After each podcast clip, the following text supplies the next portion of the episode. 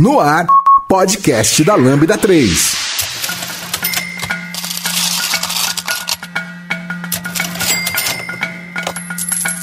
E o tema livre de hoje é Estamos aqui para falar de finanças pessoais, as nossas experiências e como que a gente vê isso. Eu sou o Paulo.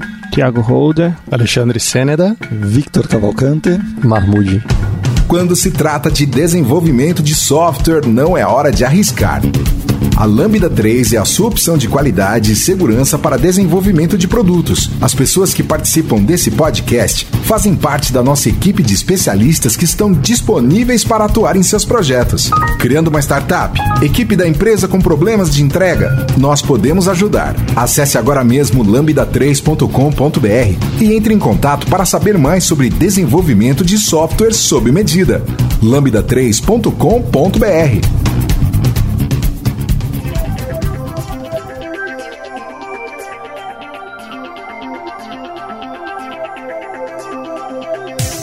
Bom, a intenção do nosso podcast, depois de alguns brawlbags que nós fizemos sobre finanças, é exatamente dar uma olhada em como que pessoas da área de informática lidam com seu dinheiro e como no dia a dia as pessoas enxergam e convivem com isso, como que é essa relação.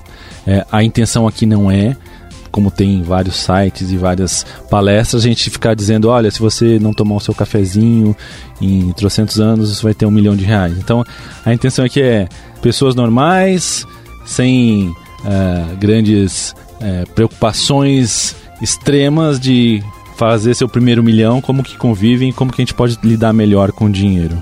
Beleza. Perfeito. Vamos, vamos pegar o primeiro tema aí que a gente vai falar então. Um dos primeiros temas aqui é o que é gerir o seu dinheiro?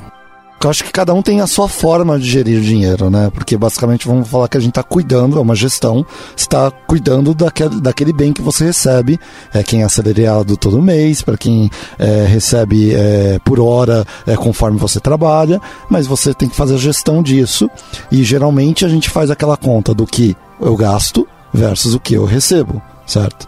Cada um faz de um jeito. Eu costumo fazer com um software. Eu tenho todos os meus custos e tenho o que eu recebo. E com isso eu vou controlando aumento de gasto em uma determinada categoria no mês, tendência que está aumentando alguma coisa. Por exemplo, ó, comecei a gastar mais com lazer, mas eu, eu é, aquele negócio, eu sou meio caxias nisso. O, o Paulo até sabe, o Paulo trabalha aqui no financeiro, de eu peço para não pagar o meu salário antecipado para que caia o Eu meu salário. essa opção? É, tem essa opção, é.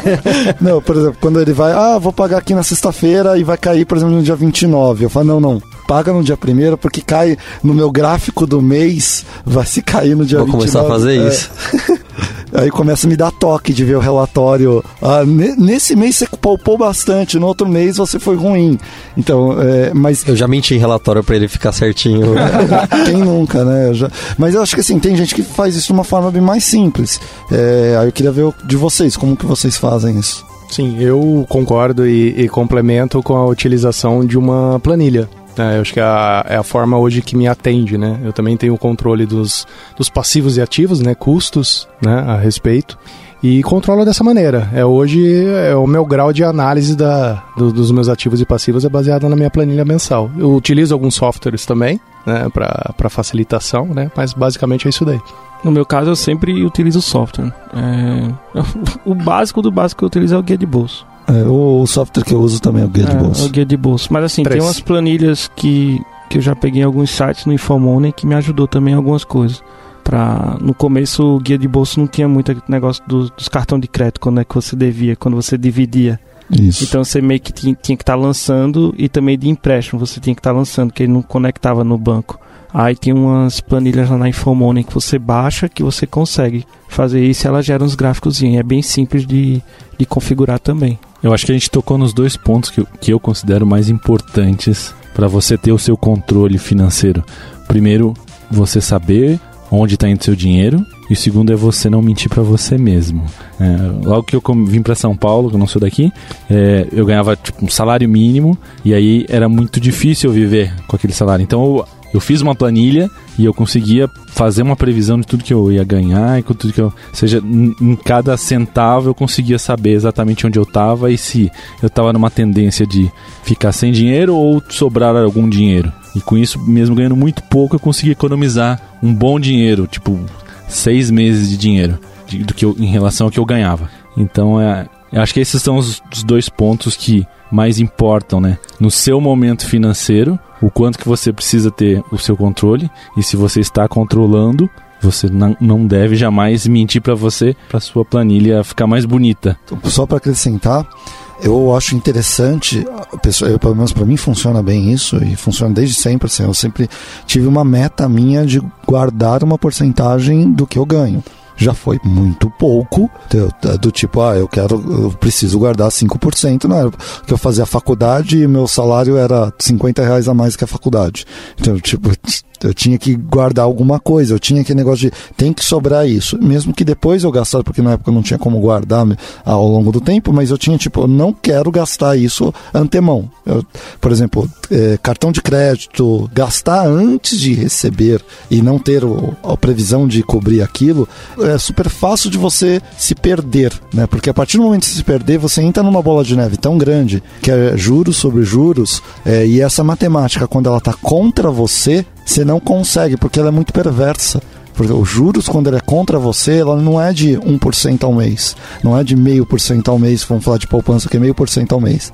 Não, ele é de 12% ao mês. Certo? E 12% ao mês você dobra a sua dívida em 7 meses. É simplesmente é, se você não tem esse tipo de controle, para não gastar mais do que você ganha, tem uma, mesmo que seja 5%, mas tem uma faixinha ali que, cara, eu vou guardar isso aqui, porque ter essa, esse espaço para uma coisa que aparecer de novo, você vai ter problemas. É, eu, eu uso um software que para fazer o gerenciamento também, eu sou igual o Vitor, eu lanço tudo e uma das coisas que eu achei muito legal nele é que ele tem negócio de metas, então eu consigo garantir que, tipo, no começo do mês eu já vejo quanto que eu vou receber e aí, ah, eu quero que sobre tanto, então eu já eu coloco minhas metas e ele vai me avisar, ó, você já gastou sua meta de lazer, por exemplo. Então, tipo, ó, eu sei que esse mês eu já saí muito e talvez eu tenha que diminuir as saídas ou sair em lugares mais baratos, coisas assim. E aí, isso ajudou muito eu a, tipo, ter noção do, do quanto eu tô gastando para eu não perder a mão e chegar no final do mês e, putz, não sobrou nada.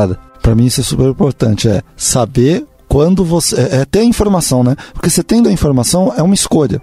Quando a escolha é consciente, eu quero sair mais. O problema é quando você gasta e não sabe que está gastando com aquilo. E aí você depois, ah, onde foi o meu dinheiro? Essa é a, a pior situação. Aí outra coisa que eu gosto de falar também que eu tenho, é, eu sempre tive a minha parceira, a, a Mari, minha esposa, é, eu era o Gastão no, no início do, do relacionamento e ela era, ó, segura, aprendi muito com ela isso de economizar, não gastar é, com marcas, é, comprar coisas assim, tipo, não, é, guardar com co- não gastar com coisas supérfluas, sempre é, me segurou, até hoje me segura. É, mas ó, eu, eu sou o cara que, de fazer de olhar e fazer render e a gente se combina muito bem. É, deve ser complicado quando as duas personalidades é, Dispárias. é, são díspares, porque aí você tem, não, eu tô guardando e a outra pessoa tá gastando. A mulher tá lá guardando e o cara tá gastando. Ah, o seu par não está alinhado com você. Deve ser uma situação muito ruim. Graças a Deus nunca passei por isso, mas eu imagino que sem ela eu não teria é, feito grande parte das coisas que a gente já fez. É, Uma das o- coisas que, que, que eu aprendi muito em relação a isso é também a gente aprender a categorizar, que é o que vocês falaram, que é você categorizar lazer, o que é que você considera como lazer, o que é que você considera como algo supérfluo, o que é que você considera. Tipo, eu aprendi muito em relação assim, o que é o meu custo fixo e o que é o meu custo variável. Então, se eu quero gastar menos, eu tenho que diminuir no meu custo variável, por exemplo. Eu não posso estar, que é, no caso, no lazer, essas coisas e tudo mais, né? No meu custo fixo, não. Eu tenho que balancear e dizer assim, pô, eu tenho que, pelo menos dentro do meu salário, daquilo que eu recebo, pelo menos tem que sobrar, sei lá, 40%, ou seja, 60% é de custo fixo, vamos dizer, né? Numa realidade brasileira, assim, né? E, e os outros 40% eu não eu quero eu quero meio que sobrar 20, então posso gastar supérfluo com o que é lazer, sei lá, aquilo que eu achar que é supérfluo, 20%. Então, isso, a categorização das coisas pra mim, porque pra cada pessoa é diferente, cada um tem seus valores, é que é muito importante. Então, né, não é chegar naquela ideia de que, ah, porque eu deixo de tomar café, um dia eu vou economizar X. Ah, sei lá, café pra mim pode me dar prazer e pode ser bom. Então eu posso economizar em, por exemplo, em comprar água, sei lá, entendeu? Sim. Assim. É, o contexto, ele, ele fica na, na ciência, né? Você ter a ciência para você ter o controle e desse controle você conseguir gerenciá-lo, né? Se você não tem essa ciência, você não consegue ter o controle e muito menos o gerenciamento. Baseado em tudo isso que foi falado, um, uma dica, uma leitura interessante que me ajudou bastante é o livro Pai Rico, Pai Pobre. Eu acho que ele tem englobado todos esses contextos de entendimento do pague-se primeiro, da forma de gerenciamento e tudo mais. É uma leitura interessante, vale a pena. Ouça o podcast da Lambda 3 no seu aplicativo preferido. Próximo tema. Vamos lá. Estilo de vida. O que, que o, o, que exatamente? O que, que significa o estilo de vida? Ou seja, eu acho que é dentro disso que a gente falou, ou seja, você está reconhecer o seu momento financeiro, é, o quanto que você gasta da sua renda, é, o quanto que é fixo, que é variável e qual o seu objetivo. Então, o meu objetivo é economizar, o meu objetivo é eu quero curtir um pouco a minha vida agora. Então, qual o estilo de vida que você vai ter? Então, eu acho que aí entra uma, uma opção, né, de cada um. Eu, é, acho que tem momentos, né? Eu acho que isso é dividido em momentos, é, fases da vida. Um, um, bom tempo da minha vida foi, eu, eu, rapidamente falar cada um deles, foi, ah, preciso fazer faculdade, é, fudido lá, recebendo, pagando a faculdade e sem dinheiro sobrando, é, sobrando tendo dois empregos para pagar a faculdade, literalmente tinha dois empregos e trabalhando no final de semana ainda vendendo almofada no shopping. Esse foi um momento de tipo, eu preciso me preparar para conseguir ganhar mais. Depois eu começo a ganhar um pouco mais e aí entra na questão, puta, dá para eu ganhar mais ainda. E aí para mim foi um momento trabalhar, é, sei lá, 14 horas por dia. Eu entrava às 7 horas da manhã e trabalhava até às 6 como desenvolvedor. Eu era coordenador de curso das 6 até às 7 e dava aula das 7 até às 23 tá? Não sei quantas horas dá, mas parece que dá bastante horas. E de sábado e domingo também trabalhava porque tinha problemas que tinha que resolver de final de semana. É, depois tem um momento de, puta, eu quero realizar algumas coisas, é, onde eu comprei a, a, quitei minha casa, comprei meu carro, diminuiu a quantidade de horas de, traba é, de trabalho para começar a ter mais lazer. E hoje eu tô com um filho, eu quero passar mais tempo com ele, curtir mais com a família. E aí você começa a gastar com outras coisas. Tem a dedicação com o filho, tem educação para o filho, você não começa a pensar só em você. Então, aqui eu citei alguns momentos de vida, eu acho que cada um tem os seus diferentes. É, uma coisa que eu senti quando eu vim para São Paulo foi eu que pago minhas contas lá em, na, minha cidade de Natal e eu ia continuar pagando. Então, basicamente, eu tava pagando duas casas e por alguns meses era meio desesperador você olhar sua planilha e ver que você tava no negativo muito forte, assim. Então, porque aí eu tava imobiliando, tava imobiliando a casa, comprando um monte de coisa e aí você fala, cara, quando, quando isso vai acabar? E aí, que dica vocês dão quando você tá nesse momento? Que você pega e olha seu planilha e fala, tô ferrado de dívida aqui, o que, que, eu faço? Sabendo que são dívidas, tipo, fixas, assim, ou que você, que naquele momento da sua vida você não consegue fugir. Que é, dica vocês dão? a primeira coisa é não fazer mais é. dívidas. Esse é o, primeiro, é, né? é o primeiro passo. Depois você, or, talvez, organizar suas dívidas, priorizar suas dívidas para fazer uma espécie de renegociação quando seja possível. Às vezes a sua dívida está atrelada a um banco ou a uma instituição ao qual você tem essa possibilidade de diluir ela. É, tem a ver, eu gosto de usar esse exemplo, classificar o tipo de dívida por é, se dívida cara ou dívida barata. Porque tem dívida que é muito cara. Por exemplo, se você pega empréstimo do banco, se você tem é, cheque especial, se você tem cartão de crédito, essas são dívidas caras. E tem dívidas baratas. Por exemplo, em financiamento de imóvel é uma dívida barata, porque é um juros barato que você está fazendo ali. Empréstimo consignado. Diluidor, é, né? É, é um, um, também uma dívida barata. Parcelamento sem juros dívida barata. Então, divide isso em duas. Fala, quais são as minhas dívidas caras, quais são minhas dívidas baratas. Eu consigo tirar, é, ter mais dívida barata para pagar a dívida cara? Por exemplo, eu posso pegar um empréstimo consignado para pagar uma dessas outras dívidas que estão me comendo um juros maior? É, a primeira coisa é matar isso, é, é, dividir, mata a dívida cara, tenta transformar a dívida cara em dívida barata. É, acho, que é muito importante, mas acho que também você quis falar que era eram despesas que estavam Isso. aumentando, não necessariamente dívidas. É, eu fiz um pé de meia para vir para São Paulo, mas as despesas estavam maiores isso. do que você estava já sorrendo.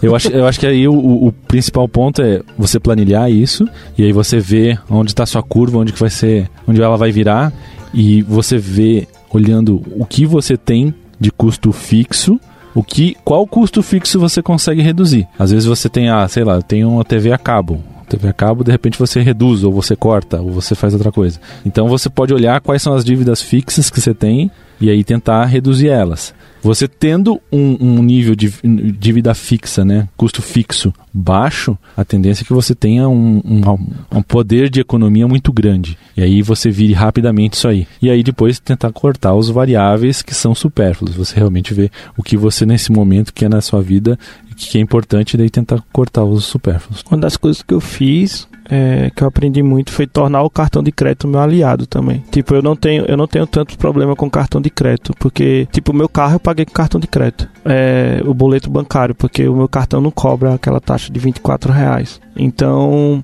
eu, o que é que isso acontecia? Ele gerava uma pontuação muito grande, como eu viajo muito e tal, às vezes eu tenho que estar tá viajando. Então, aquilo ali tornou um aliado no sentido de compra de passagem. Então, para mim foi um desconto. Outra coisa também é que a, o parcelamento. Então, por exemplo, eu tenho dinheiro cheio às vezes eu tenho pra, ah, vou comprar aqui uma coisa de 600 reais. Eu tenho os 600 reais já, aí vou ver se não me der, não me der à vista o desconto, tipo se for sem juros, eu pego aqueles 600, antes eu ficava fazendo uma aplicação, sei lá, alguma coisa, para pelo menos render um real. Se rendesse um real, em três meses, para mim era um real que eu tava ganhando em cima dos 600. E pagava o cartão de crédito com aquele dinheiro que tava dos 600 tá ligado? Então, é, sempre eu fiz esse, esse, essa aliação, assim.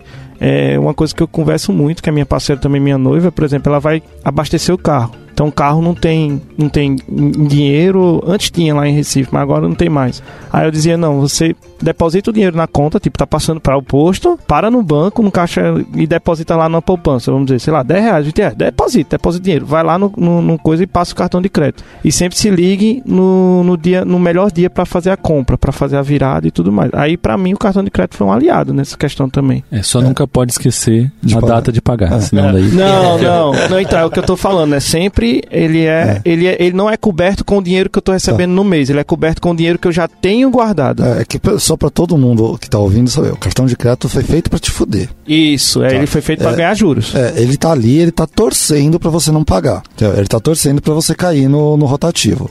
É para isso que ele foi feito. Se você entender a regra dele e trabalhar no, é, do jeito dele, Demora. você torna ele como um aliado. Eu também faço isso que, que você falou. Eu sempre é, compro, eu só não consigo comprar meu carro, eles não aceitaram, tentei, mas é, eles não aceitaram, foi que pena. Não, mas foi o boleto, o boleto bancário. Eles não, emitiram o boleto, eu paguei com o boleto mas, é, Hoje em dia já não pode mais. É. É, hoje em dia você não consegue é, ganhar ponto pagando com boleto. Eles tiraram, ah, todo foi, mundo começou foi, a fazer isso e aí eles não fazem mais isso.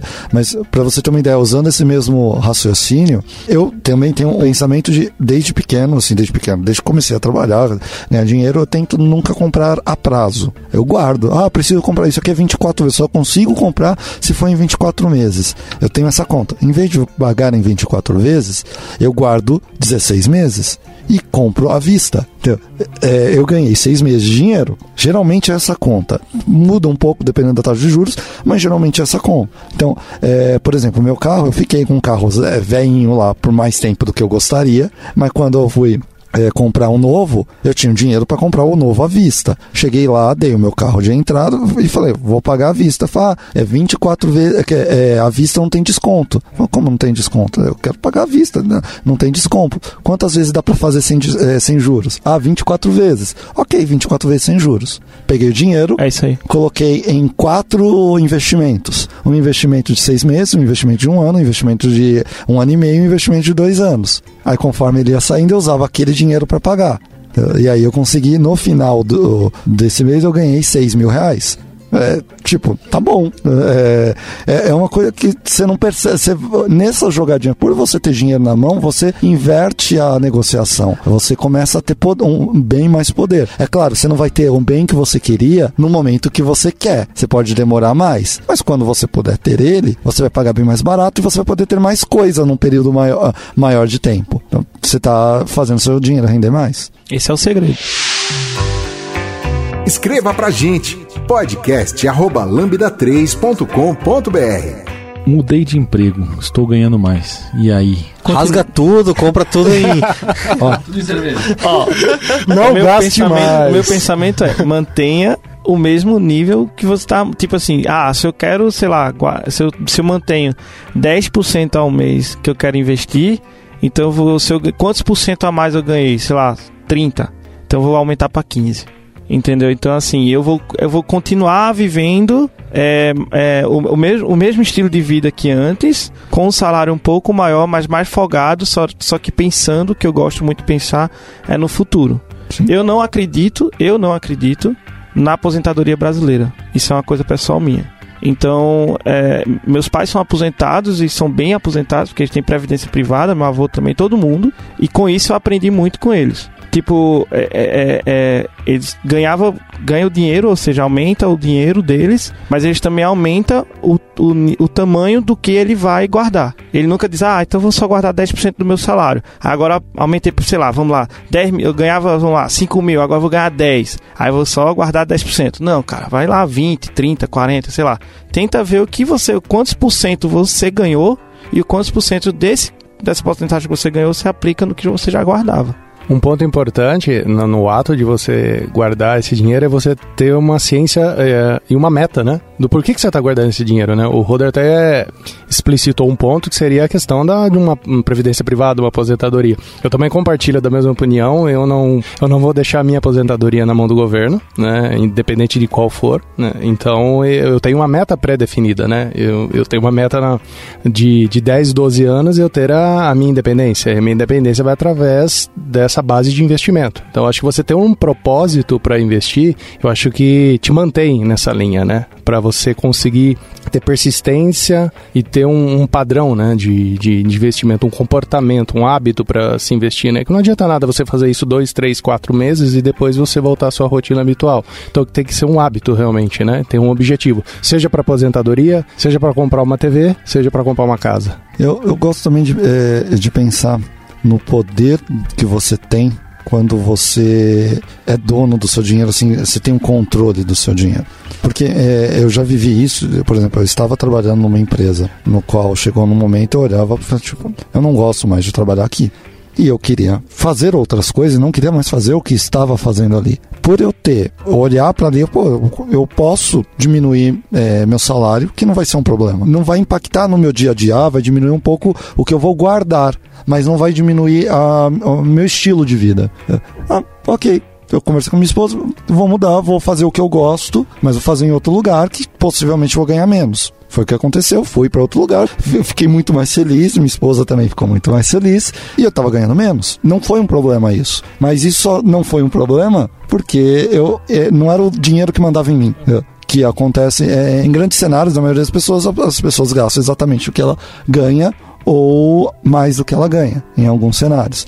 Quando você consegue ter essa margem, você pode escolher, por exemplo, ah, tô, eu estou infeliz aqui, se eu for para um lugar legal, que eu gosto de trabalhar, mas eu vou ganhar um pouquinho menos. Eu, mas isso, se isso não for te impactar, você pode fazer essa escolha. Agora, se isso vai te impactar, você não pode. Você tem que ficar naquele lugar e talvez fazendo, e não é nenhum lugar, talvez fazendo o que você não gosta. Eu, eu acho que aí a gente tem, entra quase num outro, tem uma outra possibilidade, que também é um objetivo, mas que no primeiro momento você achar que não é um objetivo, não parece um objetivo, que é a aversão ao risco. Então é o conceito de que você não quer correr riscos. Então a aversão ao risco é você não, não aceita correr um nível muito grande de risco, então é, você diz, olha, eu não vou, eu vou ter um, um custo fixo é, baixo, minhas despesas fixas vão ser baixas. Apesar de eu mudar de emprego, ganhar mais, eu vou manter o máximo possível minhas, minhas despesas baixas, porque a qualquer momento uma instabilidade no país, como a gente está passando agora, pode chegar e metade das empresas quebram, dobra a quantidade de pessoas desempregadas, a situação fica terrível. E se eu tiver isso baixo, eu vou conseguir ter uma poupança alta. Ou simplesmente, tendo isso baixo, eu tiver algum problema, seja de saúde, ou seja de não estar mais gostando de onde eu estou, eu tenho facilidade e flexibilidade de mudar. Sim. Ou seja, também pode ser um objetivo, seja baixa exposição às, às intempéries, por assim dizer. Sim. Outro ponto que a gente pode falar: PJ ou CLT? O que, que dinheiro, de braço? Hein? Dinheiro ou segurança? Ah, eu sempre trabalhei como CLT. Assim, eu, assim, já fiz consultoria por fora, né, que a gente chama tal.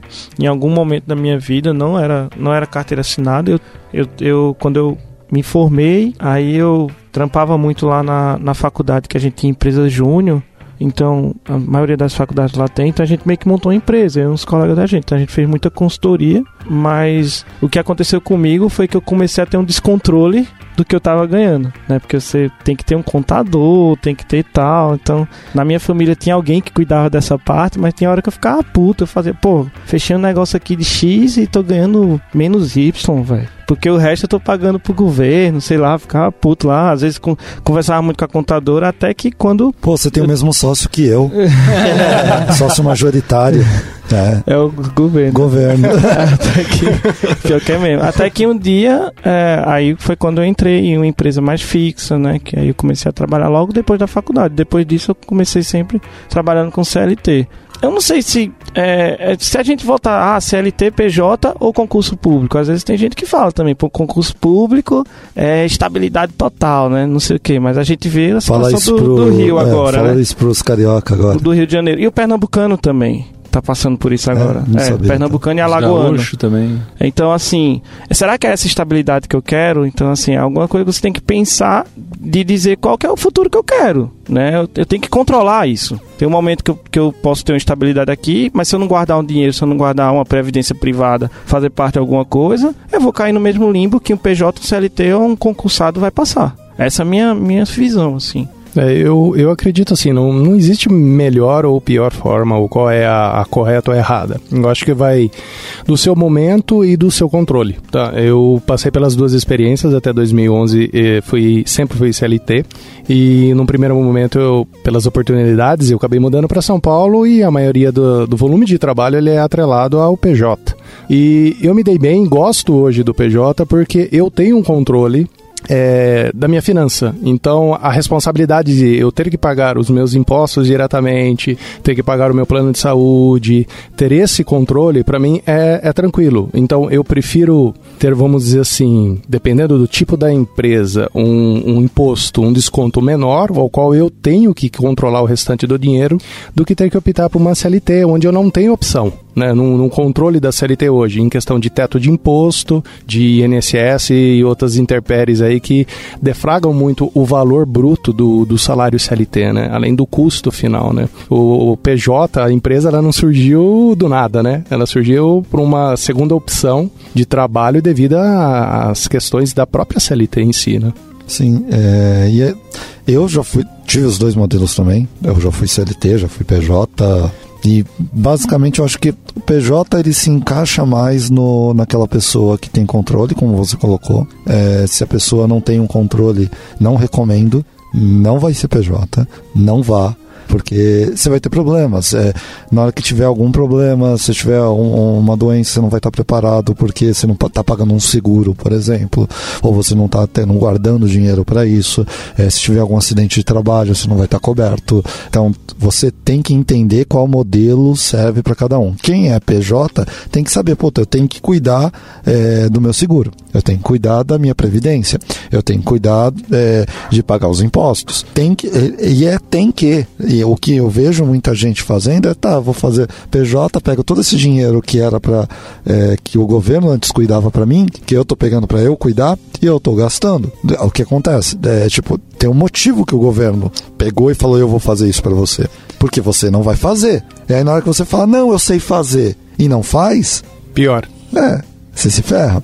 Então, é, e hoje é, a gente tem que entender, tem até esse movimento do governo agora, com essa questão de, é, das novas é, leis trabalhistas. A gente tem que olhar como vai ficar, tem ainda jurisprudência para sair, mas me parece que a tendência é aumentar essa questão de PJ. É, a gente está falando num ambiente, eu acho que a gente pode até vincular com o próximo tema, que é de pessoas de TI certo? A gente está falando nesse ambiente aqui.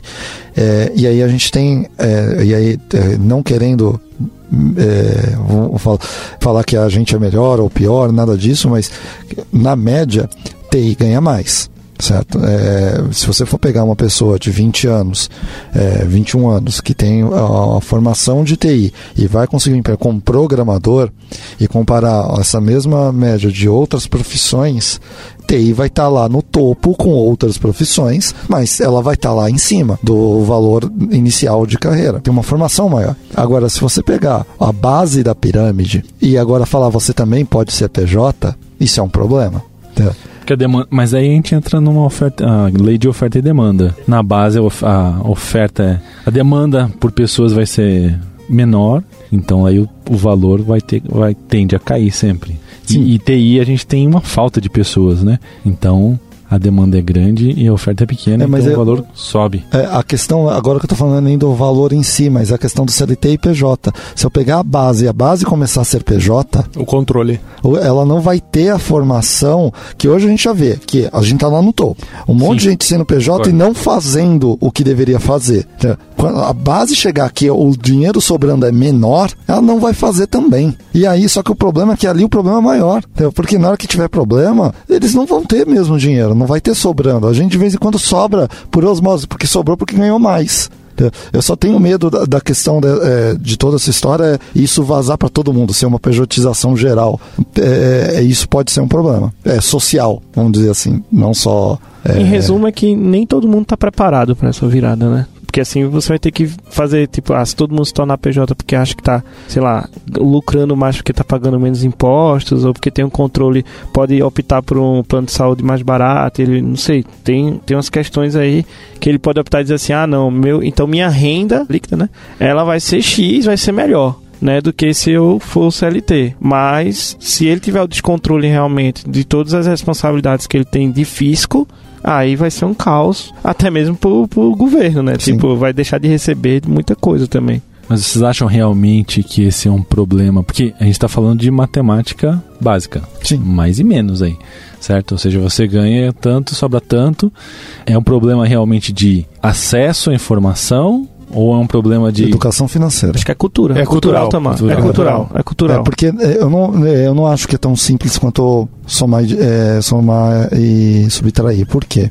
É aquela questão de a gente nunca foi educado na escola que eu preciso guardar, que eu preciso ter aposentadoria, que eu preciso ter um fundo de garantia, porque fundo de garantia basicamente é uma poupança. Certo? É um, é um dinheiro guardado que eu posso tirar. Só que o governo fala: não, tá guardado aqui. Isso para você tirar, você tem que ter é, todas essas regrinhas aqui, você tem que seguir. Por quê? Se deixar de forma diferente, você vai lá tirar toda hora. E aí não vai ser um fundo de garantia. Complemento do seu salário. Exato. Que quando você, geralmente, a conversa, e foi o meu intuito quando eu fui ser PJ, foi, cara, eu sei guardar o dinheiro melhor do que o governo. Só aí indo conta, o governo é, hoje está dando o quê? 0,4, 0,5 na FGTS. É, cara, a poupança já está dando 0,6. 0,6 e agora tudo bem, a inflação tá baixa, até a, a, a conta da poupança vai ser me- é, menor, né? Mas tá dando 3% ao ano a inflação. É, não tá tão perverso assim quanto há um ano atrás, que há um ano atrás você olhava tava dando 9% ao ano, mas mesmo assim, não rende esse negócio lá. Eu, eu sei fazer esse dinheiro trabalhar melhor. Então essa foi, geralmente essa é a busca quando você é PJ. Agora quando você não faz isso direito, é tipo o cartão de crédito. Eu tô querendo benefício, mas eu tô caindo na enrascada. Eu creio que o, o conceito é tão intrínseco, ele é tão questão social, que independente de você ser PJ, CLT, cooperado, se você não tem um acesso à informação, você não tem um controle, você vai quebrar. Pode ganhar 20 mil que você vai dar jeito de Você gastar. vai Não, quebrar. Tem gente que é- tem gente que tem muita grana e que chega uma hora que quebra. Não, eu, Assim. eu, te- eu te- eu ajudei um amigo meu há um tempo atrás a se recuperar. E durante muito tempo ele trabalhou numa tecnologia que era muito foda e pagava muito bem, certo? Ele chegou a salários de 20 mil todo mês e tal, então, e era aquele jeito, né? Eu tô fazendo aquele símbolo de, ó, desbanjando, né? Passando a mão aqui, ó, só é, carro novo, toda hora trocava e pegava o carro, ah, no mesmo ano ele chegava a trocar duas vezes de carro, balada, tudo, cara, Ele gastava. alugava o carro, né? Ficava trocando e pagando a parcela. Trocando E assim, sempre comprando zero. Aí vendia, ó, você pega um carro zero, sei lá, 60 mil pagou no Sai carro da zero. concessionária e já perdeu. É, 20%. Aí na hora que ele volta no mesmo ano pra trocar, o cara compra do carro dele por 48. E ele compra um de 72. Aí é sempre, e assim pra ele não era um problema, porque tinha dinheiro, gastava. É, há uns três anos atrás, essa tecnologia foi começando a não pagar tão bem, ele começou a ganhar menos, basicamente ele não sabia mudar o, o Sustentar estilo. o padrão. É, é, ele entrou naquela questão de dívida, tal, conseguimos, é, ele conseguiu recuperar a dívida, mas até hoje ele sente muita falta daquilo e porque ele não tinha nenhuma camada, nem aquele, aquele colchão para se proteger. Então, e eu acho isso muita questão cultural, é muita questão de educação. Em outros países você tem na escola uma, ma- uma disciplina de educação financeira, É, o que é aqui não tem nada. Você simplesmente está ali, ó, o governo cuida de você, entendeu? você trabalha e gasta o dinheiro que vem. Se tiver algum problema, eu, eu Você cuido- faz crédito. É, mas assim, sendo bem real mesmo, que o que, é que eu escutei muito na faculdade era também a gente é meio que ensinado a passar em concurso público. É tipo, focar, tipo, ah, trabalho pro governo porque você tem mais estabilidade, não sei o que lá. Eu nunca vi. Na minha faculdade, por exemplo, a gente teve algumas aulas de empreendedorismo e tudo mais pra você ter sua própria empresa e tal. Só que a parte de consultoria, por exemplo, você vai no Sebrae e tudo, você tá usando algum recurso do governo e tal. Chegava uma hora que alguém chegava e dizia: Não, mas se você fizer um concurso público é melhor. Se você fizer um concurso público é melhor. Então parece que trabalho pro governo sempre. Entre em contato pelo site lambda3.com.br. Queria ver com vocês, eu trabalho muito é, com questão de metas. Eu, eu tenho isso desde. Recomendo até para que todos leiam. Um, vocês não sei se já ouviram falar O Segredo. É, é um ah, é um negócio. negócio. Tem um vídeo também. tem um vídeo, tá? tem um livro. E eu acho que é, é tudo místico, é místico, totalmente místico, mas tem uma questão de fazer funcionar porque é, tem uma questão psicológica lá dentro desse negócio que faz com que você veja tudo por aquele. é, só para explicar, né, para não ser. O segredo fala que ó, se você quer uma coisa, foque nessa coisa e sempre é, olhe sempre qualquer coisa que você estiver fazendo, ah, tipo, ah, eu quero comprar uma casa assim. Então ele fala, coloca a foto da casa em cima da, da, da, é, da sua cama, escreva, vou comprar a casa e tal. Magicamente a coisa acontece. Não, não é assim, mag- a coisa não acontece assim, mas é uma meta. Nada mais é do que uma meta. Eu gosto da questão do segredo para ser mais lúdica a história, mas basicamente é uma meta. Vocês trabalham com alguma coisa assim? Vocês fazem isso? Tem uma meta? Sim, eu, eu acredito que a meta ela dá sentido, né? Ela, ela, ela te dá uma razão. Você, se você não tem uma razão para fazer algo, você se perde no- nesse meio de caminho, né? Você muitas vezes você fala que você quer algo, fazer algo, né? E naquele momento você se enche o peito, vai lá e começa a fazer, só que você não tem uma meta. Ah, e quando eu falo meta, eu falo no nível de você datar. E você Sim. ter o mês, o ano, o dia de que você vai concluir essa meta, entendeu? E você tá fazendo esse acompanhamento. É realmente para você ter algo tangível, palpável, né? Algo que você consiga acompanhar dia a dia. Eu acho que a meta é isso. A, a meta é o, é o lúdico de você ter uma, uma posição, né? De você entender, hoje eu estou num ponto A e eu quero ir para esse ponto B. E então esse ponto B, ele, ele derrama quanto tempo para eu estar atingindo ele, né? Eu- é essencial para tudo. Eu acho que a meta não é só a questão financeira. Sim. Eu achei para tudo, profissional, pessoal, em tudo. Você tem que ter um- uma exposição a uma meta. Você, você usou uma palavra aí que eu ouvi uma vez que me marcou muito, é os desejos são ilimitados, os recursos são limitados. Então, quando você tem uma meta, você consegue realmente focar e direcionar os seus recursos e não se dispersa em vários desejos que não te levam aonde você que realmente quer. Exatamente. Esse negócio é tão, tão, tão legal em questão de metas que é, eu já venho trabalhando com metas assim algumas coisas na minha vida.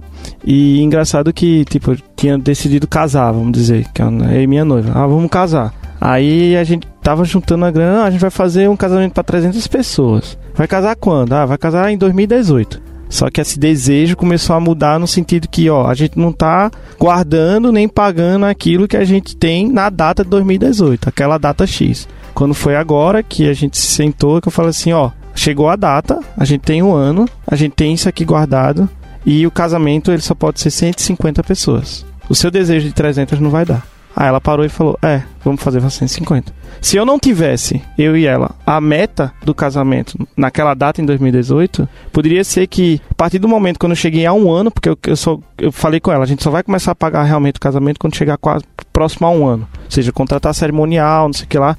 Porque aí a gente vai saber realmente o que a gente vai gastar e o que a gente vai pagar. Se a gente não tivesse essa meta, eu acho que a gente iria estar pagando o casamento, sei lá, desde o ano passado, que foi antes de eu vir pra Lambda.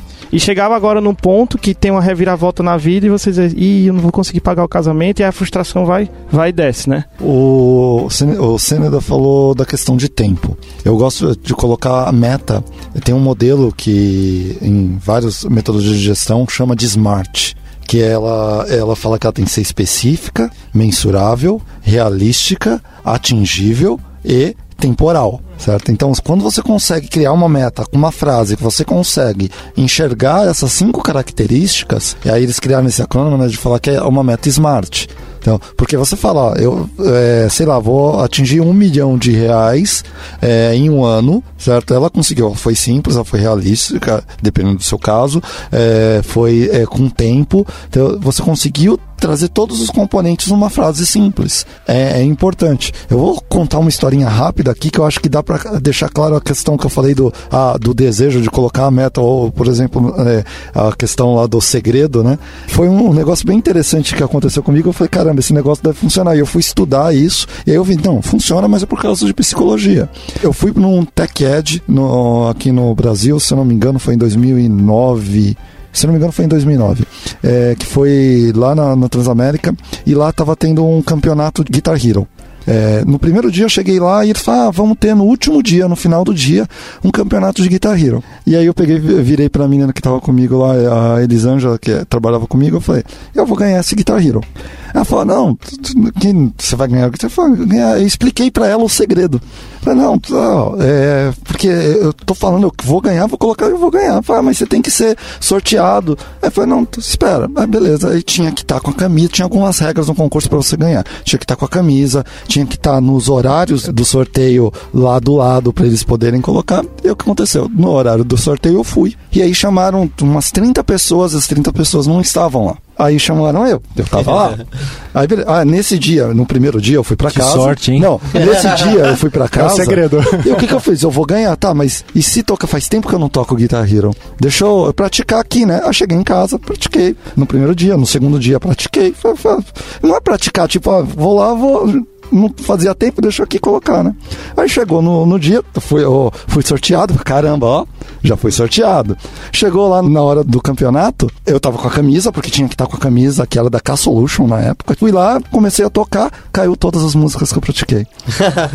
Welcome to the Jungle foi a última. É, eu e ganhei o Guitar Hero e o Xbox.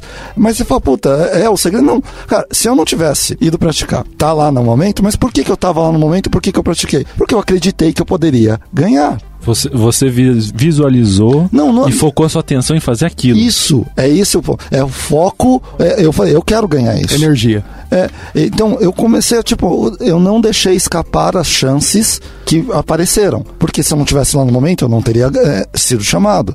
Se eu não tivesse treinado, eu não teria sido chamado. Beleza, se eu simplesmente não tivesse feito isso, eu não ia ganhar. Quer dizer que foi o segredo? Não, não foi o segredo, foi essa questão de foco.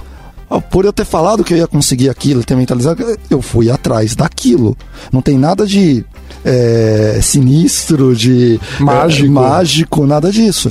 Mas é a questão psicológica que gera a coisa e você vai atrás da oportunidade. Você sempre está ali olhando para aquela oportunidade. Você ouve podcast da Lambda 3. Dois pontos que a gente pode tocar agora é. A gente fala muito aqui em economizar, em aumentar nossa poupança. E qual é a diferença de poupar e investir? Poupar, acho que é simplesmente você pegar o seu dinheiro e colocar embaixo do colchão ou deixar na conta corrente. Na poupança também. Também, no Mas cenário na de hoje conta é... corrente tá rendendo mais do que a poupança. Na conta Max. É sério, na conta Max, CDBzinho lá que tem, você deixar ele rende mais do que a poupança. É, eu acho que é é um conceito, ele é bem disparo, ele é bem distinto, né? Eles são bem antagônicos, porque hoje a população massiva, ou ela nem poupa e nem investe, e a que faz algo, ela só poupa. E o poupa é realmente deixar na poupança, ou deixar na conta... Isso, no Brasil. deixar na poupança, ou até mesmo no colchão, em espécie, né? Eu acredito que ainda existam pessoas que, que persistam nesse, nesse tipo de, de, de poupança, vamos dizer assim, né? Agora a questão de investimento, ela é- realmente exige, além de acesso à informação, ela exige um pouco de tempo de, de estudo. Né? Eu acho que tudo parte da responsabilidade de que cuidar do seu dinheiro primariamente é sua responsabilidade. A partir disso, você toma as decisões de que se você realmente tem condições ou vai buscar um estudo para você deixar de poupar investir, ou se você vai entregar isso a terceiros, né? Para cada um, acho que tem, vamos dizer, um, um senso, né? Também cai no, no certo, no, não é certo e não é errado, né? E entregando para terceiros, obviamente você vai pagar um pouco por isso. Exatamente. É, mas é melhor do que você querer fazer e não saber, né? Se você, se você quer pintar a sua casa, né? Você acho que tem que ter uma mínima noção, porque senão você vai fazer uma, uma meleca, vai, vai estragar e depois vai ter que pagar. Vai sair caro. Exato. vai ter que pagar um, um pintor. Barato sai caro, né? Exatamente. Então aprenda, né? Eu acho que é, é um fato importante. É, eu, essa questão do aprender é, é muito importante porque faz uma diferença absurda. Vamos, e aí só para dar exemplos disso. Vamos supor que eu pego um dinheiro, eu falo, vou poupar. Peguei o dinheiro, guardei.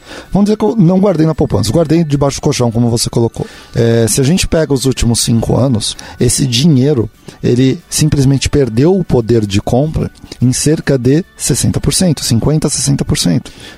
Porque você tem uma inflação de 10% ao ano, é, chegou a 12% em, em alguns anos, ele simplesmente se deteriora. O poder de compra daquele dinheiro se deteriora. Aí vamos dizer que você começa a, a ir para poupança. Você só está protegendo ele da inflação. Então quer dizer que ele não se deteriorou mas você não ganhou, tá? Exatamente. É, então ele tá lá, aí tipo, ah, ganhou 0,1%. Cara, desculpa, não ganhou. É, não, não faz muita diferença. Você deixou de perder. É, você deixou de perder, exato. Eu gostei dessa frase. você deixou de perder. É, aí quando você começa a estudar melhor, e é difícil, é difícil, tá? Porque, cara, eles parecem que fazem é, aquele negócio tipo, eu vou te assustar. Você é tipo, ah, quanto por cento do CDI você, é, você quer? Seu por cento do CDI. O que é CDI? Ah, o CDI é uma taxa de compensação do banco que é compatível para fazer o cálculo do CDB. Peraí, tá? O que, que é o CDB? É um crédito de depósito bancário. Economês. É, economês. Aí você olha assim e você fala, tá, peraí, quanto é que eu vou ganhar, moço? só, só isso que eu quero. Me dá um simulador aí. Quanto eu vou ganhar? Aí ele vem com a jogada que todo banco coloca. Então você vai ganhar 50 30% da, é, do que é, rende a poupança. Uau! Aí você, cara, lembra que eu falei que ganha 0.1? Uhum. Aí você vai ganhar 0.2? tipo, é, aí você fica, cara, não, não tá bom. É, tipo, aí todo mundo assusta. E aí o que a maioria dos bancos faz é, tá, então vamos te vender aqui uma previdência privada Porque, ó, isso aqui é bom, você vê que toda hora que falam aí de VGBL, PGBL, né? Então você pode até, se for VGBL, você vai lá e, e coloca no seu imposto de renda e você ganha. Cara, ninguém entende nada de. E, e é difícil, é muita economês, é muita letra, é muita sigla, é muito índice. Precisa estudar, precisa se dedicar para realmente conseguir ganhar alguma coisa ali. É. Nesse caso é o sistema tributário em si que complica muito também, né? Não, acho, acho que aí que... não é nem o tributário, é não, bancário é, mesmo. Bancário mesmo. É, né? bancário. É, e aí, o, o, que, que eu. Procure saber disso, existem várias, existem mais simples e mais é, difícil. Por isso que eu, eu gostei do movimento do governo quando ele criou o Tesouro Direto que é, é para mim assim, é o jeito mais simples. Você então que tá ouvindo, não entendeu nada desse CDB, CD, cara, não sabe disso, quer aprender, enquanto você tá aprendendo, invista no tesouro. Hoje é um dos investimentos mais seguros é, e é mais simples. Você vai lá, coloca como se fosse uma poupança. Tem alguns exemplos lá, vai lá, coloca no Tesouro Selic é, que vai ser o mais simples possível. Mas eu acho que a questão é aprenda. Se você aprender, você para de ganhar. Por exemplo, no Tesouro Selic você vai ganhar, sei lá, 10% ao ano, é, você passa a ganhar 17, 15 ao ano, dependendo de outros investimentos é, que vai somando e vai ser bem melhor. Na verdade, eu, eu, eu vou contar um, um, segredo que não é segredo. Na verdade, todo mundo intrinsecamente sabe disso, mas não há interesse, e eu não estou falando nada de cunho político, nada mais, né? Ah, não há interesse por parte do governo e das instituições financeiras que você invista. É, há opções melhores ao, ao qual você tenha que atrelar talvez o governo e até a própria instituição financeira. É, a questão é que a população ela não tem ciência disso. Muitas vezes ela tem essa, essa primeira barreira que é vou falar com o meu gerente do banco. Ele não. Desculpa, mas ele não é o seu gerente do banco, ele é gerente do, do banco. banco. tá? Então você não tem gerente, tá? Aprenda isso, entendeu? Então eu acho que parte de você é, começar a, a minerar informação. Eu acho que isso não exime a sua responsabilidade de você só procurar uh, um nicho. Né? Eu acho que você tem que ser mais curioso. Vá atrás e entender o que, que realmente é um tesouro direto. É uma premissa se você hoje tem poupança, por exemplo, você entendeu? Ok, uh, eu trabalho com meu banco, fui lá, olhei, ok. E qual seria a minha segunda opção? Ok, você já ouviu falar de corretoras? Vai entender como elas trabalham, vai, vai entender como que funciona, entendeu? Quais são as opções, elas existem por um motivo. Né? Então eu acho que você tem que ser no mínimo curioso, né? De você procurar as opções. Hoje com acesso à internet e um pouquinho de paciência, um pouquinho de dedicação, você consegue aí levantar alguma série de informações para você pelo menos questionar. Eu acho que isso é interessante. É um ponto que eu já conversei com várias pessoas aqui sobre isso e, e já deve ter me ouvido falar essa frase. Eu sempre falo que eu não quero trocar tempo da minha vida por dinheiro. Então, é, você não precisa saber tudo também. Você pode começar de pouquinho em pouquinho, e aos poucos você vai ver que você vai conhecer um monte de coisa. É, e não necessariamente você vai fazer maus investimentos e você vai ter rendendo igual a poupança. Então, com o mínimo, você já consegue render muito mais e aí você vai começar a investir. E aí é natural que com o tempo você vai falar, pô, eu consegui render aqui, sei lá, é, sei lá, deu 15% no ano. Pô, legal, será que eu consigo fazer mais? E aí você começa a pesquisar e, e, você vai ver que tem outras, outras formas e você pode variar seu dinheiro em vários é, é lugares. É pensar na variação, né? Não sempre ficar focado naquele só, naquele tipo de investimento. E também tem a questão de você arriscar, né? Tipo, ah, sei lá, sei lá, o Tesouro Selic, um Tesouro 2020, aqueles tesouros que tem lá, Tesouro Direto, eu não sei ainda investir, eu não sei controlar e tudo eu vou variar em vários tesouros para mim, sei lá, vou ver o que é que vai estar tá no meu, o, quanto é que vai dar no meu investimento ao ano. Às vezes é bom controlar o mês, mas eu gosto de controlar o ano. Esses tipos de investimento, eu não gosto de estar tá olhando todo mês. Eu, eu, gostei do que o Seneda falou. É, as instituições e o governo não têm interesse exatamente de ser transparentes porque assim como a gente está falando, primeiro a gente tem que saber quanto que a gente ganha, quanto que a gente gasta, para daí conseguir é, poupar e depois tentar investir, o governo é feito de pessoas. Se a gente tem essa dificuldade, as pessoas do governo também têm. O governo não certo. sabe ao todo quantos funcionários existem no governo. Eles não sabem. Eles não sabem o que gastam. Olha o déficit fiscal é. esse então, ano. Então, quando eles olham para a conta para tentar fechar o quanto que tem de custo fixo, quanto de variável, eles olham, ah, eu preciso aumentar minha renda, porque eu não vou sei cortar isso aqui, eu não quero imposto, cortar isso imposto. aqui. e como que ele aumenta? Ou ele aumenta imposto ou ele aumenta arrecadação. Como que ele aumenta a arrecadação? Ele quer que todo mundo gaste mais, para a economia girar, para todo mundo ter mais emprego, para comprar mais. Lidera FGTS. Para é. pagar, exatamente, para pagar mais, mais imposto para ele. É, então, exatamente. não é interesse do governo também que a gente guarde dinheiro. Se a gente guardar dinheiro, a gente reduz o consumo, e reduz o consumo, entra numa entropia negativa tá. que não vai ter. é interessante você colocar nesse ponto, porque hoje o Brasil ele é uma aberração no mundo em relação a, aos ganhos é, financeiros que é possível ter no Brasil. É, existem, por exemplo, se você tiver é, eu não lembro agora exatamente o valor, mas se, por exemplo, se você colocar 3 milhões no, no investimento, você consegue facilmente aí tirar cerca de, tirando inflação, 10 pau por mês. Cara, nenhum país do mundo você consegue isso. A taxa de juros no Brasil é, e também é, remuneração são altas. Hoje você está falando de juros de 1% ao ano é, em países maiores. A gente está falando aqui em juros. Hoje a gente está falando a primeira. A gente, há não sei quantos anos, a gente não conseguia baixar de um dígito. Exato. A gente chegou agora em 9% ao ano. Então, a taxa de juros oficial do, do Brasil. Tá aí o motivo do, por que o investidor estrangeiro vem para cá. Porque é. o Brasil é lindo, maravilhoso, Rio de Janeiro, samba, carnaval. Ah, é. vamos lá. Oi. Então, aí, aí é, é, o que eles chamam de rentistas, né? As pessoas rentistas. Tem muita gente no Brasil que é rentista, não faz nada, não trabalha, não tem empresa, não gera renda. Certo? Ele vende, é, é vive de renda. Então, ele está vivendo ali daquilo. É, simplesmente, isso é bom para a economia? Não. Esse cara não está produzindo nada. Então, esse cara não está fazendo nada. Ah, é bom para ele. Só que, por exemplo, agora, descendo para 9%, eu já vejo pessoas desesperadas. Porque eu acompanho muito assim, eu, eu sempre estou lendo, eu dedico uma parte do meu tempo é, semanal para ler coisas desse tipo. Assim, agora você vê nos fóruns que eu participo, pessoal, eu preciso é, cair meus investimentos aqui, eu preciso de algum lugar que me dê 1% líquido ao, ao mês, né? É, quando, é, liquidez imediata. Eu, cara, é tipo, eu também quero. É essa mina? Diz aí, né? Porque assim, é, é que durante muito tempo isso era normal. quando a gente tá com juros de 14%, você encontra isso. Agora a gente tá com juros de 9%, não, não É, tem mais. Na verdade, era é, aquele pensamento do dinheiro faz dinheiro, né? É, tipo, exato. quando eu tava com dois dígitos, é, eu me lembro, meu avô, quando ele tinha fábrica e tal, o gerente ia lá conversar com ele, né, na fábrica, né? E aí ele ficava negociando pra dizer, não, quanto é que desse dinheiro se eu depositar, ou sei lá onde é que eu vou botar, quanto de juros você vai me dar por mês? Então, tipo, meu avô todo, todo dia tava entrando dinheiro lá e ele queria mais dinheiro ainda. Então, tipo, sei lá, taxa de juros lá em cima no Brasil e ele ficava controlando. Então, tipo assim, ele sempre me dizia assim, olha, dinheiro faz dinheiro. Mas eu acho que hoje, se, isso, se um dia o Brasil chegar a 3% de juros, não vai ser muito essa visão. É, é, é, também não vai ter como, né? Porque É, isso já. vai a mudar gente um tá pouco, acostum- né? É que aí também te- depende da inflação, a relação dos juros com a inflação. A gente já teve juros artificiais e aí vamos entrar em economias aqui que não é o caso. Podcast da Lambda 3. Pra gente partir pro, pro final aqui, o que a gente precisa fazer pra ser bem sucedido financeiramente? Acho que trabalhar.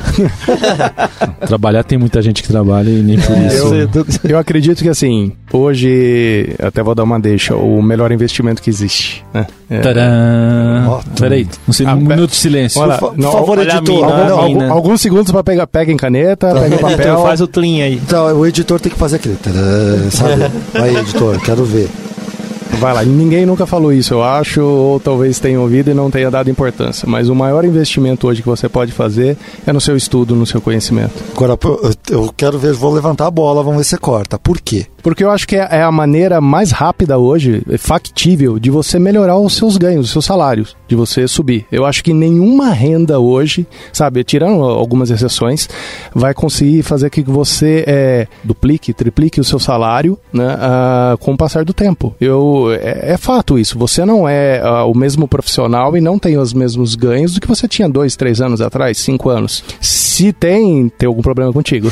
Vá se desenvolver. Né? Então eu acho que as pessoas muitas vezes, exatamente como até o Moody falou, eu não quero virar escravo do dinheiro e ter que deixar minha vida de lado. Muitas vezes as pessoas se afundam tanto nessa questão do desenvolvimento financeiro que elas esquecem de olhar para a profissão, olhar para a vida delas. Né? Então eu acho que isso tem que correr em, em paralelo. Né? Então se desenvolva, aprenda, cursos, tudo mais. Ah, o que você entende como gasto, custo, na verdade é um investimento. Em vez de eu investir mil reais na poupança ou num CDB, vai investir mil reais em um curso, ao qual vai te dar uma oportunidade de uma empregabilidade maior, uma nova tecnologia, um novo ramo que está bombando para você ganhar o dobro. Isso é investimento. Concordo, meu avô é, tinha uma frase que ele falava sempre pra mim, não é dele, sempre, eu, eu já ouvi ela várias vezes, mas conhecimento ninguém vai te roubar nunca, é seu. Vai pra cova contigo. É, agora, se você pegar, é, ah, sou rentista aqui, tô vivendo disso, o governo pode te roubar. Porque se eu te roubar, assim, entre aspas, né? Porque, cara, o cara faz um trabalho bom, caiu lá pra 1% ao ano. E aí, vai viver do quê? É. E aí, você vai ter que fazer esse dinheiro com trabalho virar alguma coisa. Se você não tem conhecimento, como? Eu me lembro. Não faz. Me lembro em reunião de família, assim, quando o pessoal falava de mais renda e dizia assim, ah, é, com meus pais, né? Pô, o Holder passou na faculdade, por que, que você não, não dá um carro pra ele ou compra um. ou compra uma casa, não sei o que lá, pra ele ter uma herança e tal, né? E hoje eu me lembro muito bem, uma coisa que minha mãe e meu pai sempre me falou, é a única herança que eu vou dar pro meu filho é a educação, é a formação dele. Então eu faço questão de pagar a formação dele, faço questão de fazer ele se formar, porque ele se formando ele vai ter essa herança. E aí eu concordo com essa questão, assim, eu sempre investi muito em estudo também, eu sempre gostei e estudei não só coisas da minha área, mas também coisas de outras áreas e isso pra mim foi, é assim, sempre tá me dando muitos ganhos em relação a isso. Então investimento também na educação é muito importante. E eu queria só deixar uma deixa também na, na questão de um segundo investimento, é, só para fator de curiosidade, é, de interesse também. É, vá procurar entender melhor, por exemplo, como que funciona hoje a renda variável, não como ela é mostrada hoje no, no, no Brasil, né? Como ó, a bolsa de valores ela fosse um cassino, né? De, de perde e ganha. Mas vai entender um conceito de você ser sócio de boas empresas, sabe? Eu deixo aí o desafio para o pessoal para começar a pesquisar entender realmente que existem hoje grandes e boas empresas na bolsa de valores, o qual você pode entrar com o conceito de sócio, participar de um projeto de uma empresa, ser um sócio de uma empresa, entendeu? E desmistificar essa questão de que bolsa é cassino, que bolsa você vai ficar milionário, você não vai ficar milionário, entendeu? Tem, o Warren Buffett tem uma, uma forma de avaliar que é interessante, Você né? só pegou o cara que mais ganhou dinheiro Só. em bolsa. Vamos ser icônico, né? Mas ele tem uma forma bem interessante. Ele fala assim: ele olha para a empresa ele, ele entende. Ele, ele diz: essa empresa eu consigo consumir dela, o produto dela é bom, então eu vejo o A valor missão- dela. A missão dela tem Números. interesse. Então ele foi lá e comprou uma sorveteria, porque ele entendeu, ah, eu, eu, eu gosto do sorvete daqui, o sorvete daqui é bom, as pessoas vêm comer, então isso aqui tem que vai dar lucro. Então eu vou ser sócio deles que eu vou ganhar também. Eu- Exatamente. É, eu já investi em bolsa, em- em especulação. Eu já fiz. Vida louca. É, mas é, não recomendo, a não ser que você tenha uma hipótese e esteja pronto para perder. Tá? Eu- Tem- e tempo para acompanhar. É, vou te dar um exemplo, o, o que é uma hipótese. Por exemplo, quando estava o impeachment da Dilma, certo? eu tinha uma hipótese que se a Dilma é, saísse, é, a Petrobras ia estourar. Então, o que, que eu fiz ali? Tava, eu fiquei acompanhando desde o começo, do início da. Ah, vai ter impeachment, eu comecei a estudar a Petrobras. E fui vendo o movimento dela. Vi que ela estava em movimento de queda, estava em movimento de queda.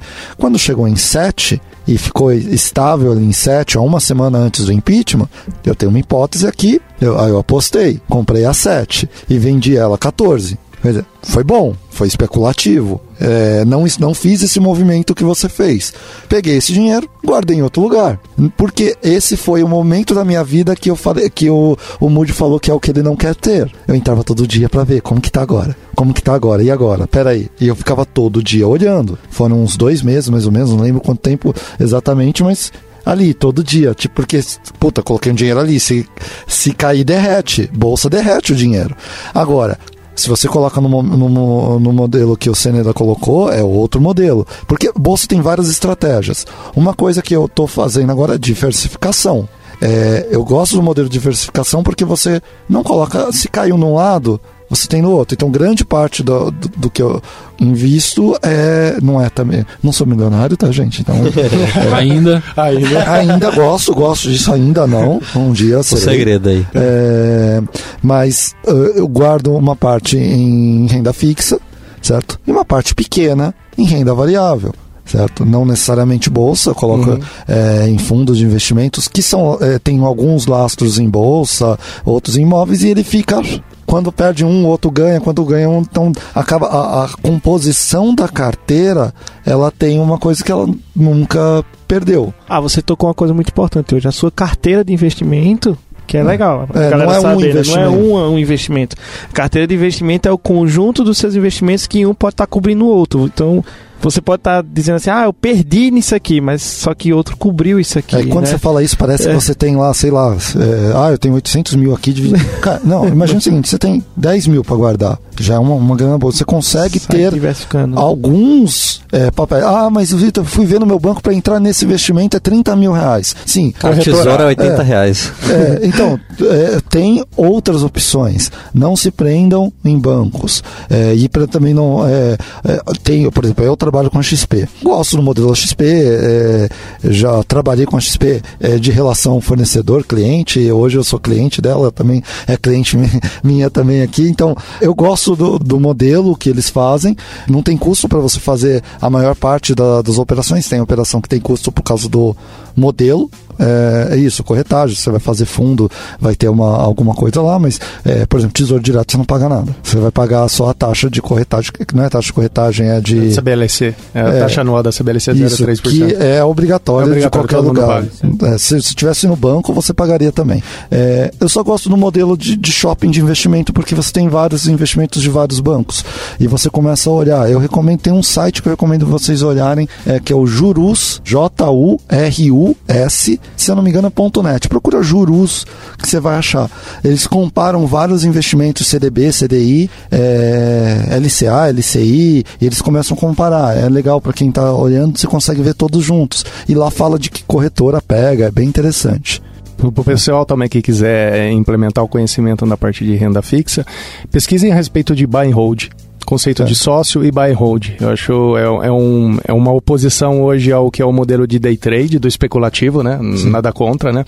É o modelo que eu sigo, que eu estudei, que é a análise fundamentalista. Eu acho que é uma maneira, é, uma, uma forma diferente de você olhar a bolsa de valores. Nem E tanto a a longo bolsa. prazo também, né? Na verdade, é, é para a vida. Né? É, a minha previdência privada, ela é na bolsa de valores. Né? Então, é ela que vai me gerar a minha renda, não vai ser o meu INSS. Né? Então, é, essa é a interdependência. Eu acho um modelo interessante. Eu acho que é viável um estudo, uma curiosidade para você se aprofundar e entender como que funciona. E, e eu acho que é, também um recado de. Eu acho que é interessante essa questão de ser sócio. Imagina você sócio de uma empresa. Você vai ficar sem olhar o resultado dessa empresa? Você vai ficar sem ler notícias dessa empresa? Imagina você sócio da JBS nesse momento.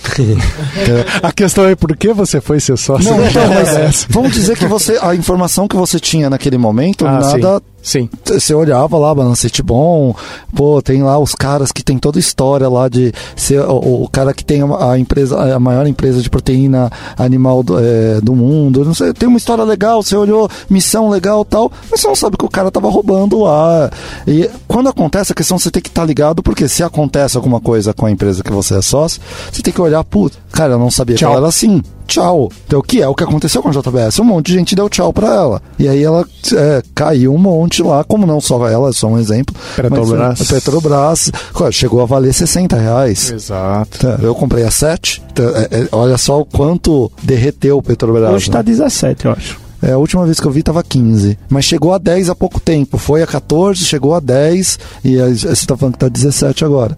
É, e eu sou sócio aqui da Lambra. Eu tô aqui toda hora olhando as coisas porque, cara, é, você tem que estar acompanhando. Você não vai ter direito a voto, você não vai lá é, falar não é assim que faz, mas você tem que estar acompanhando. Sim, aí entra a questão realmente de você estudar a análise fundamentalista. Ela vai te dar parâmetros e informações básicas para você ter um entendimento realmente se eu vou é, ser sócio de uma, JB, uma JBS né, da vida, ou se, por exemplo, vou ser sócio do Mambev. Né, que aqui é o oposto da situação. Como entre outras é, belas companhias brasileiras que nós temos aí hoje, né, que saltam aos olhos do- dos investidores, né, dos seus sócios. Né? Então eu acho uma, uma boa oportunidade de, de estudo, de curiosidade. Vai atrás lá para saber. Ah, eu só queria indicar também pro pessoal, que é algo que eu uso, e no caso o VC falou que é a XP, né? Eu acho que não sei, mas eu tava lendo uma reportagem que a Rico é uma plataforma também da XP, não é? Sim, ela foi comprada. Ela foi comprada, né? Então assim, a Rico é pra quem quer aprender. Eu acho É que agora foi comprada também pelo Itaú, né? eu não sei. Sim. É, a XP foi comprada pelo Ah, Itaú. foi. Assim Então- como a Alpagatas. Comprem Então, assim, Havaianas, é por favor. simples. Esse, esse site rico, ele é bem simples, ele ensina, ele tem vídeos, ele tem coisas, então assim, pelo menos acho que faz uns dois anos, dois anos, é, vai fazer dois anos que eu tô nele, assim, então eu tô aprendendo muito. E eu não, não sou um expert como o Seneda, como a turma aí, mas eu, eu tô começando a entender como é que o negócio funciona. Ele não é expert, né? Vocês ouviram isso, ele não é expert, né? Eu estou em Não silêncio. sou, não sou, não sou. Eu, eu vou mas, dar. o negócio, mas o negócio, assim, é legal. Não, eu só tô dizendo assim pro pessoal que escuta a gente. Entra lá, quem tiver um dinheirinho, tira da poupança. Tira lá, sei lá, mil conto da poupança se tiver. E entra nesse rico, ele faz, um, ele faz uma conta pra você, você faz um TED, que é a transferência. Você assiste os vídeos lá e começa a investir. Tanto Tesouro Direto, CDI, eh, nos fundos de investimento, em bolsas que eles chamam. Eles dão opções de bolsas por semana, renda por semana, renda por mês, carteira tal. Então, assim, você vai começar a entender praticamente como é que funciona a seu, sua carteira de investimento. É, Eu vou usar a palavra que o X- a XP usa, desbanquerize. é, que bom! É, eles não estão pagando esse episódio, tá, gente? Mas desbanquerize. E uma coisa também, a responsabilidade de cuidar do seu dinheiro é sua. Não é do governo, não é da empresa, não é de ninguém. É sua. Então se responsabilize pelo seu dinheiro. Ele é seu, ele é suado, ele é ganho. Então faça bom direito dele, né? Bom, eu tenho uma dica só pra dar pro pessoal, que foi uma coisa que eu aprendi há um bom tempo e eu faço esse teste toda vez. Ah, esse investimento é bom ou ruim? Né, assim, tipo, você quer saber, ah, tá dando aqui, é, sei lá, 6% ao ano, 10% ao ano. É, eu tava até brincando com o pessoal antes de entrar aqui, que é a regra 72. É, A regra 72 é interessante porque você olha, você tem uma ideia de tempo. Quanto tempo o dinheiro que eu colocar com esses juros é, é, anual, ele vai demorar para é, dobrar. Então, se você pega, por exemplo, ah, esse dinheiro é, é 15%. É, se você pegar 72, dividir por 15, você vai ter o valor, é em quantos anos você vai demorar para duplicar aquele dinheiro. Agora a gente está passando aqui a nossa calculadora, fazendo a conta, só para colocar, vai dar 5 anos aproximadamente. É um cálculo aproximado, tá, gente? Então, é, não leve a risca e não use acima de valores de 18, é, acho que até 20% você pode usar. Acima disso não dá porque começa a ser muito desproporcional. Por que isso? Porque é juros sobre juros. O ideal era você fazer juros é, compostos e aqui eu estou fazendo matemática direta. É, mas é um jeito simples para você ter uma ideia. Pô, 5 anos duplicar um dinheiro quer dizer que mais ou menos em 3 você tem 50% de lucro, certo? Então, é, é um jeito simples de você ter uma ideia de, de colocar se esse investimento é bom ou não. Se você conseguir um de 15%, me avisa, tá, gente?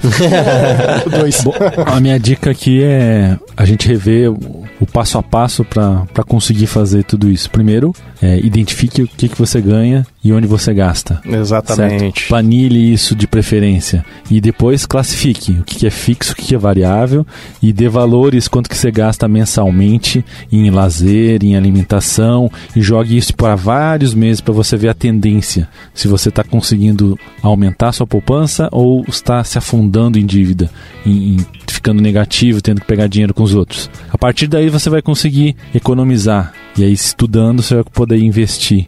E a máxima segura. do nunca, nunca gaste mais do que você ganha também continua valendo, né? É, é o mais simples de todos. né? Muito Então bom. é isso, gente. Sejam ricos. Aí, galera, Todos nós. Todo mundo Amém. rico. Valeu. Falou. Isso aí, tchau, tchau. Tchau, tchau. Tchau. Você ouviu mais um episódio do podcast da Lambda 3. Indique para seus amigos esse podcast. Temos também um feed só com assuntos de tecnologia e outro que mistura tecnologia e assuntos diversos. Toda sexta-feira, sempre com o pessoal animado da Lambda 3. Se você tem um podcast e quer gravar num estúdio legal, nosso espaço está aberto para você. É um estúdio isolado acusticamente, com uma mesa de gravação e microfones profissionais para até cinco pessoas. Tudo de graça. A ideia é estimular o podcast no Brasil. Pode ser sobre qualquer assunto. Fale com a gente pelo e-mail podcast@lambda3.com.br.